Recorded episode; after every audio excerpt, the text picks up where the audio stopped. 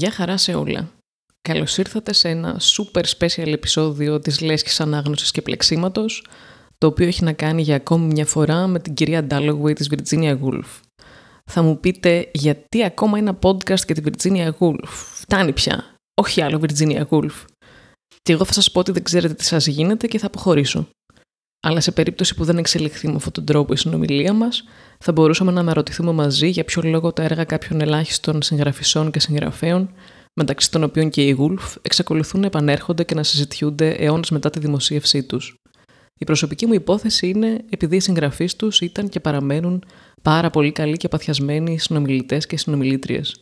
Μπορεί να μην έχουν γράψει απαραίτητα τα πιο άρτια λογοτεχνικά δημιουργήματα, μπορεί τα κείμενά τους να έχουν ατέλειες, Κάποιος θα μπορούσε να κατηγορήσει τη Γουλφ για παράδειγμα ότι έχει τελείως επίπεδους δευτερεύοντες χαρακτήρες, αλλά έχουν φροντίσει με το έργο τους να ξεκινήσουν έναν γόνιμο και ανοιχτό διάλογο με τις αναγνώστριές τους. Ο σκοπός τους δηλαδή εξ αρχής ήταν να επικοινωνήσουν μέσω του έργου τους κάποια ζητήματα που τις και τους βασάνιζαν προσωπικά.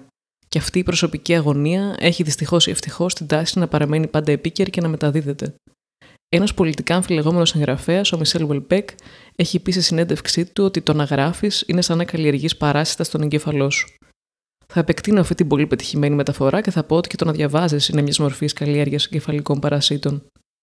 Ένα από τα ύπουλα λογοτεχνικά παράσιτα που σίγουρα είχε προσβάλει τον εγκέφαλο της Virginia Woolf είναι το ακόλουθο.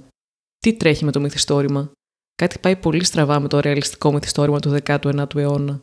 Γιατί δεν μας ικανοποιεί πια; Η επιθυμία της Γουλφ, όπως την διατύπωσε το 1908, ήταν να συμβάλλει στην αναμόρφωση του μυθιστορήματος, που ήταν υπερβολικά αδέξιο και ασφικτικό, και να συλλάβει χίλια δυο πράγματα που ακόμα ξεγλιστρούν, να τα περιλάβει στο σύνολό τους και να διαμορφώσει άπειρες παράξενες φόρμες. Πιστεύω ότι θα πρέπει να επινοήσει κανείς μια εντελώς νέα μορφή, γράφει το 1917. Παρόμοια δυσφορία εκφράζουν και σύγχρονοι μας συγγραφείς. Αντιγράφω από τον πρόλογο του βιβλίου Πώς δουλεύει η λογοτεχνία του James Wood τα λόγια της Καναδής συγγραφέω Σίλα Χέτη. Με ενδιαφέρει λιγότερο να γράφω για φανταστικούς ανθρώπους, γιατί μου φαίνεται πάρα πολύ κουραστικό να επινοώ ένα ψεύτικο πρόσωπο και να το υποβάλω στην πορεία μιας ψεύτικης ιστορίας. Είναι κάτι που απλώς δεν μπορώ να κάνω. Η λύση της Χέτη ήταν να γράψει αυτό που αποκάλεσε μυθιστόρημα από τη ζωή, χρησιμοποιώντας καταγεγραμμένες συνομιλίες και πραγματικά mail. Στο βιβλίο του Δίψα για πραγματικότητα ένα μανιφέστο που δημοσιεύτηκε το 2010, ο David Σίλτ γράφει Σχεδόν όλες οι κινήσεις του παραδοσιακού μυθιστορήματος μου φαίνονται απίστευτα προβλέψιμες, τετριμένες, τραβηγμένες και επί της ουσίας άσκοπες. Ο Σίλτς υπερασπίζεται αυτό που αποκαλεί τέχνη βασισμένη στην πραγματικότητα, αδιαφορεί για την εξέλιξη της πλοκής και τους διαλόγους και προτιμά τα απομνημονεύματα, τα αποσπάσματα, τα διηγήματα και τα μυθιστορήματα όπου ο συγγραφέας είναι ορατός ως αυτοβιογραφούμενη παρουσία. Ένα ερώτημα που με απασχολεί προσωπικά με αφορμή αυτό, καθώς έχω τις ενστάσεις μου στο κατά πόσο είναι πιο πραγματική τελικά η αφήγηση στο auto fiction, είναι το γιατί θεωρούμε ότι μια αυτοβιογραφούμενη παρουσία είναι πιο κοντά στην αλήθεια. Άλλωστε, το εγώ στην αφήγηση είναι πάντα μια βολική επινόηση, μια σύμβαση για ένα άτομο που δεν έχει πραγματική υπόσταση. Το ίδιο δηλαδή επί της ουσίας με έναν τριτοπρόσωπο μεροληπτικό αφηγητή ή αφηγήτρια. Η δική μου υπόθεση είναι ότι απλώς είμαστε διαποτισμένες από το πνεύμα μιας εποχής που νιώθει πιο άνετα με έναν πρωτοπρόσωπο παρά με έναν τριτοπρόσωπο αφηγητή-αφηγήτρια. Και εδώ κλείνω αυτή την τελείως περίτη παρένθεση γιατί κάνω κατάχρηση της υπομονής σας. Α κάνουμε όμως ένα βήμα πίσω και ας επιστρέψουμε στη δυσφορία της Virginia Woolf με το ρεαλιστικό μυθιστόρημα της Βικτωριανή εποχής στην οποία μεγάλωσε. Για να έχουμε μια καλύτερη εικόνα της εποχής, η Virginia Woolf γεννήθηκε το 1882 και έγραψε την κυρία Dalloway το 1925. 30 χρόνια πριν γεννηθεί, γύρω στο 1850, ο Dickens έγραφε τον David Copperfield και τον ζωφερό Οίκο. Λιγότερο από 20 χρόνια πριν γεννηθεί η Woolf, η George Eliot έγραφε το Middlemarch. Όταν ήταν 13 χρονών, δημοσιεύτηκε το Jude the Obscure του Thomas Hardy, που προκάλεσε θυελώδεις αντιδράσεις γιατί αμφισβητούσε τις εξαιρετικά συντηρητικές αξίες της βικτωριανής κοινωνίας. Τα χαρακτηριστικά λοιπόν του βικτωριανού μυθιστορήματο που το καθιστούν τόσο ασφικτικό για την Virginia Woolf, όπως λέει, ήταν και πιθανολογώ προφανώς πάντα, η επιμονή στην νατουραλιστική περιγραφή των λεπτομεριών κάθε είδους, ο τριτοπρόσωπος παντογνώστης αφηγητής που εξιστορεί τα γεγονότα με αντικειμενικότητα και αποστασιοποίηση, μία τάση διδακτισμού, ηθικολογίας και κοινωνικής κριτικής, καθώς και η αφήγηση ιστοριών με σαφή αρχή, μέση και τέλος. Το βικτωριανό μυθιστόρημα στις καλύτερες στιγμές του προσπαθεί αλλά δεν καταφέρει να ξεφύγει από την θέληση για υπακοή στις συμβατικές υποχρεώσεις και λειτουργίες που έπρεπε να υπηρετεί η μυθοπλασία της εποχής. Αυτές οι επιταγές καθόριζαν σε μεγάλο βαθμό και τη φόρμα του ρεαλιστικού μυθιστορήματος. Οι πλοκές κορυφώνονταν με τη σύναψη τη διάλυση ενός γάμου, οι χαρακτήρες είχαν ηθικά διλήμματα και ο τριτοπρόσωπος αφηγητής αποτύπωνε στο χαρτί ατόφια τη συνείδησή τους, χωρίς σχολιασμό. Η γλώσσα ήταν βατή και συγκροτημένη. Ο μοντερνισμός ξεπηδάει όταν κλονίζεται η βεβαιότητα στην ασφάλεια που παρέχει αυτή η τακτοποιημένη φύση των πραγμάτων. Ο πρώτος Παγκόσμιος Πόλεμος και η εμφάνιση του κινηματογράφου, η Γούλφ εξάλλου ήταν πολύ μεγάλη συνεφίλ, σίγουρα έπαιξαν κομβικό ρόλο σε αυτό το γεγονός. Έτσι προκύπτουν μυθιστορηματικές μορφές, οι οποίες είναι πιο αποσπασματικές και πιο ατελείς, με χαρακτήρες με λιγότερη ή και χωρίς συνοχή και πλοκές οι οποίες συχνά μένουν ανολοκλήρωτε. Είναι εντυπωσιακό γενικά πω το αίτημα για περισσότερη πραγματικότητα είναι αυτό που οδηγεί τους μοντερνιστές συγγραφείς μακριά από το κλασικό ρεαλιστικό μυθιστόρημα. Η αυξανόμενη πολυπλοκότητα της ζωής, καθώς και η αυξανόμενη πολυπλοκότητα της ηθικής μας υπόστασης, μετά από τραυματικά γεγονότα όπως ένας παγκόσμιος πόλεμος, το ολοκαύτωμα, μια τεράστια οικονομική κρίση, κάνουν το ρεαλισμό απαρχαιωμένο.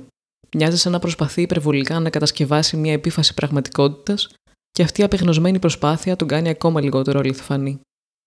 Γιατί το βίωμα της πραγματικότητας δεν είναι συνεκτικό, είναι σε σημεία πλεονασματικό και σε σημεία εξαιρετικά ελλειπές. Η ποιήτρια Λουί Γκλικ γράφει σε ένα δοκιμιό της. Κάθε υγιεινή εμπειρία είναι μερική. Όχι απλώς επειδή είναι υποκειμενική, αλλά επειδή όσα δεν γνωρίζουμε για το σύμπαν, για τη θνητότητα, είναι απείρως περισσότερα από όσα γνωρίζουμε. Το ανολοκλήρωτο ή το κατεστραμμένο μετέχει αυτών των μυστηρίων. Το θέμα είναι να φτιάξει κανείς κάτι πλήρες που να μην παραχωρεί αυτή τη δύναμη. Να τη θασεύσει κανείς τη δύναμη του ανολοκλήρωτου. Και ο τρόπος για να γίνει αυτό είναι, κατά τη γνώμη μου, δημιουργώντας κενά. Κενά στη γλώσσα, κενά στη δομή του κειμένου, κενά στους χαρακτήρες, κενά που καλείται να καλύψει δημιουργικά το μυαλό της αναγνώστριας. Γράφει και πάλι Γκλικ στο ίδιο κείμενο. Στο σπασμένο πράγμα, η ανθρώπινη δραστηριότητα υποδηλώνεται με έναν παράδοξο τρόπο. Το σπάσιμο, ανεξάρτητα από την αιτία του, είναι το σκοτεινό συμπλήρωμα στην πράξη της κατασκευής. Το ένα υποδηλώνει το άλλο. Ένα σημαντικό ερώτημα σε αυτό το σημείο είναι το με ποιους τρόπους ο μοντερνισμός δημιουργεί αυτά τα κενά. Με ποιους τρόπους εξυγχρονίζει και μεταμορφώνει το μυθιστόρημα. Αρκετές από αυτές τις νέες τροπικότητες του μοντέρνου μυθιστορήματος είναι εμφανή στην πρώτη πρώτη πρόταση της κυρίας Ντάλλογουεϊ, που είναι και ένα από τα διασημότερα opening lines στην ιστορία της δυτικής λογοτεχνίας. Και είναι η ακόλουθη. Η κυρία Ντάλλογουεϊ είπε πως θα αγόραζε μόνη της τα λουλούδια. Το πρώτο σημαντικό στοιχείο είναι η χρήση της λέξης κυρία, που δηλώνει ρητά πως πρόκειται για μια παντρεμένη γυναίκα. Η δήλωση ότι σκοπεύει να αγοράσει μόνη της τα λουλούδια μας κάνει αμέσως να καταλάβουμε ότι είναι επιπλέον μια γυναίκα μεγαλοαστικής τάξης που έχει υπηρετικό προσωπικό. Αν δεν είχε, το να πάει να αγοράσει μόνη της τα λουλούδια δεν θα ήταν καν ένα σοβαρό δίλημα. Στις αμέσως επόμενες σειρές μαθαίνουμε ότι η κυρία Ντάλογο είναι 51 ετών και προετοιμάζει ένα πάρτι το οποίο θα λάβει χώρα το ίδιο βράδυ. Απλά και μόνο η επιλογή αυτής της πρωταγωνίστριας για ένα μυθιστόρημα είναι μια σοβαρή καινοτομία για την εποχή. Οι πλοκές μέχρι τότε στα βιβλία της Jane Austen και των αδερφών Μπροντέ, για παράδειγμα, περιστρέφονταν γύρω από νέες κοπέλες που μέσα από διάφορες αντικσότητες κατάφερναν ή δεν κατάφερναν να πετύχουν έναν καλό γάμο και ο γάμος ήταν η κορύφωση της πλοκής. Η μοναδική άλλη ίσως αντίστοιχη ηρωίδα είναι η Μαντάμ Ποβαρή, η οποία όμως σε αντίθεση με την κυρία Ντάλογουεϊ κάνει πράγματα για να ξεφύγει από έναν δυστυχισμένο γάμο, ενώ η κυρία Ντάλογουεϊ δεν είναι διατεθειμένη στην πραγματικότητα να κάνει απολύτως τίποτε. Ένα δεύτερο αφηγηματικό εργαλείο που δεν ξεκίνησε με τον μοντερνισμό, αλλά σίγουρα τον ωφέλησε πολύ, και μπορεί σε εμάς σήμερα να φαίνεται μπανάλ, αλλά πρέπει να σκεφτούμε ότι κάποιε και κάποιε συγγραφεί στις αρχές του 20ου αιώνα ήταν οι πρώτες και οι πρώτοι που το εφάρμοσαν, είναι η χρήση του ελεύθερου πλάγιου λόγου.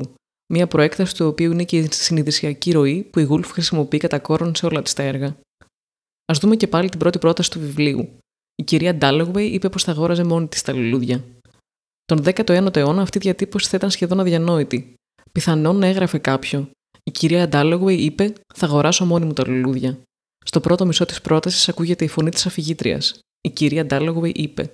Και στο δεύτερο μισό της πρότασης η φωνή της πρωταγωνίστριας. Θα αγοράσω μόνη μου τα λουλούδια. Ή πιθανόν να έγραφε. Η κυρία Ντάλογουι σκέφτηκε πως θα ήταν καλή ιδέα να αγόραζε μόνη της τα λουλούδια. Το οποίο είναι ο εσωτερικός μονόλογος της πρωταγωνίστριας, όπως τον μεταφέρει η φωνή του κλασικού παντογνώστη τριτοπρόσωπου αφηγητή, όπως τον γνωρίζουμε από το ρεαλιστικό μυθιστόρημα. Σε αυτή την πρόταση, όλες οι λέξεις ανήκουν στον αφηγητή. Η διατύπωση της Γούλφ όμως είναι κάτι ενδιάμεσο. Είναι μια φωνή που κινείται ανάμεσα στην αφηγήτρια και την πρωταγωνίστρια. Αυτό το χάσμα, το οποίο στην πορεία του μυθιστορήματος μπορεί να μεγαλώνει και να μικραίνει, δίνει μια άλλη δυναμική και ελευθερία στο λόγο. Επιτρέπει στη συγγραφέα να χρησιμοποιήσει την ηρωνία, υπονομεύοντας την ουδετερότητα της αφήγησης, αντιστρέφοντας το φαινομενικό νόημα των προτάσεων και τελικά επιτρέποντας στην αναγνώστρια μια βαθύτερη κατανόηση των χαρακτήρων. Παραθέτω ακόμη ένα παράδειγμα, στο οποίο η κυρία Ντάλογουεϊ αναλογίζεται τον χρόνο που έχει περάσει με αφορμή τα επικείμενα γενέθλιά της. Καθώς άφηνε την καρφίτσα της στο τραπέζι, ένιωσε ξαφνικό ρίγος. Λες κι όση ώρα ονειροπολούσε αμέριμνη, ο χρόνος βρήκε την ευκαιρία να μπήξει μέσα της στα παγερά του νύχια. Ωστόσο δεν μπορούσε ακόμη κανείς να την πει γριά. Βλέπουμε και πάλι στο παραπάνω απόσπασμα πως οι προτάσεις διχάζονται ανάμεσα σε λέξεις που ανήκουν στη συγγραφέα, ο χρόνος βρήκε την ευκαιρία να μπήξει μέσα της στα παγερά του νύχια, και λέξεις που ανήκουν στην ηρωίδα. Δεν μπορούσε ακόμη κανείς να την πει γριά. Αυτή η διαλκυστίνδα ανάμεσα στη γλώσσα της συγγράφησας και στη γλώσσα της πρωταγωνίστριας ήταν, κατά τη γνώμη μου, και παραμένει θεμελιώδης για το μυθιστόρημα. Όλα αυτά μπορεί να ακούγονται προσχεδιασμένα με ένα στρατηγικό τρόπο, αλλά είναι ακριβώς αυτό το άτυπο συμβόλαιο ανάμεσα στο συγγραφέα και στον αναγνώστη, η αναγνώριση ότι υπάρχει ένα ή μια συγγραφέας, η υψηλή τεχνική του οποίου μας επιτρέπει να βυθιστούμε σε ένα χαρακτήρα, που μας δίνει πρόσβαση σε ένα άλλο επίπεδο απόλαυσης όταν διαβάζουμε λογοτεχνία. Γιατί δεν πρέπει να ξεχνάμε ότι η απόλαυση είναι ο τελικός σκοπός της ανάγνωσης. Ανοίγουμε ένα βιβλίο για τον ίδιο λόγο που βλέπουμε μια ταινία ή ακούμε μουσική, για να περάσουμε καλά. Είτε αυτό σημαίνει την άμεση απόλαυση που μας παρέχει το suspense, είτε την έμεση απόλαυση που φαίνεται να μας προσφέρει η διερεύνηση και η κατανόηση της ανθρώπινης κατάστασης. Α επιστρέψουμε όμως στο ίδιο το βιβλίο. Τι είναι τελικά η κυρία Ντάλογουεϊ. Σε ένα πρώτο επίπεδο είναι απλώς μία μέρα στη ζωή της Κλαρίσα Ντάλογουεϊ, μιας μεγαλοαστής πενιντάρας που προετοιμάζει μια κοσμική δεξίωση στο σπίτι της το ίδιο βράδυ, στο Λονδίνο το 1923. Σε ένα πρώτο επίπεδο, η Κλαρίσα Ντάλογουι παρουσιάζεται ως μια σχετικά επιφανειακή, ψυχρή γυναίκα που έχει υποκύψει σε όλες τις κοινωνικές απαιτήσεις της εποχής της. Είναι παντρεμένη με τον Ρίτσαρτ, με τον οποίο σίγουρα δεν είναι πια, αλλά δεν ήταν μάλλον και ποτέ ερωτευμένη. Έχει μια έφηβη κόρη, την Ελίζαμπεθ, με την οποία η σχέση τους είναι κάπως αμήχανη και την οποία δεν φαίνεται να συμπαθεί ιδιαίτερα. Και η μοναδική στιγμή πραγματικού πάθους φαίνεται να είναι η ανάμνηση ενός φιλιού με την νεανική της φίλη Σάλι, στη διάρκεια ενός ανέμελου καλοκαιριού πριν από 30 χρόνια. Με άλλα λόγια, η Κλαρίσα Ντάρλογουι θα μπορούσε κάλλιστα να είναι ένας πολύ βαρετός χαρακτήρας.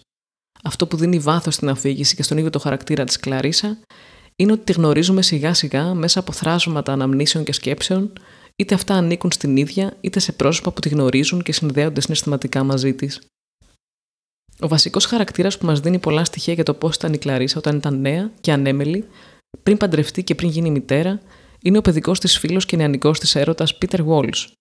Μεταξύ τους φαίνεται να υπάρχει μια ισχυρή συναισθηματική σύνδεση, ακόμη και όταν συναντιούνται ως ενήλικες. Συγκεκριμένα, ο Πίτερ εμφανίζεται στο Λονδίνο την ημέρα του πάρτι, ενώ ήταν για πολλά χρόνια στις Ινδίες, τότε απικία του Ηνωμένου Βασιλείου. Μέσα από τα μάτια του Πίτερ βλέπουμε μια κλαρίσα ανέμελη, χαρούμενη και αστεία, που το μυαλό της παίρνει διπλάσιες στροφές από αυτό του άντρα της, αλλά είναι υποχρεωμένη να βλέπει τον κόσμο μέσα από τα δικά του μάτια, με ένα πνεύμα διαποτισμένο από πατριωτισμό, αφοσίωση στη Βρετανική Αυτοκρατορία και στο πνεύμα της άρχουσας τάξης. Θα κάνω εδώ μια παρέκβαση για να απολογηθώ στον δεύτερο χαρακτήρα του μυθιστορήματος, στον οποίο δεν έχω αναφερθεί μέχρι τώρα, παρόλο που ο ρόλος του είναι εξίσου σημαντικός με τη Σκλαρίσα και με μία έννοια είναι το alter ego της. Πρόκειται για τον Σέπτιμο Σμιθ. Ο Σέπτιμος είναι ένας αυτοδημιούργητος νεαρός, ο οποίος πολέμησε στον Πρώτο Παγκόσμιο και καταστράφηκε τελείως ψυχολογικά. Έχει μετατραυματικό στρες και οράματα, τα οποία πολλές φορές φτάνουν στα όρια της ψύχωσης. Μετά την εμπειρία του στον πόλεμο, έχει καταστεί ανίκανος να έχει μία, όπως αναφέρεται στο βιβλίο, μετρημένη συμπεριφορά. Ο τρόπος με τον οποίο σκιαγραφείται η προσωπικότητα του Σέπτιμου από τη Γούλφ είναι πολύ συγκινητικός και κατά τη γνώμη μου θέτει πολύ έντονα το ζήτημα της σχέσης της κρατικής ή θεσμικής εξουσίας με την κατασκευή της ταυτότητας του υποκειμένου. Αυτό το στοιχείο είναι λιγότερο ορατό στην Κλαρίσα, γιατί φαίνεται πιο αρμονικά ενσωματωμένη στο κοινωνικό της περιβάλλον, αλλά είναι ακριβώς και το σημείο που τη συνδέει με τον Σέπτιμο, ότι και οι δύο αναστοχάζονται πάνω στις έννοιες της ταυτότητας και της προσωπικής τους επιθυμίας, ο Σέπτιμος με έναν τρόπο παραλυρηματικό και η Κλαρίσα με έναν τρόπο ενδεχομένως πιο διαυγή ή μάλλον πιο συμβατικό.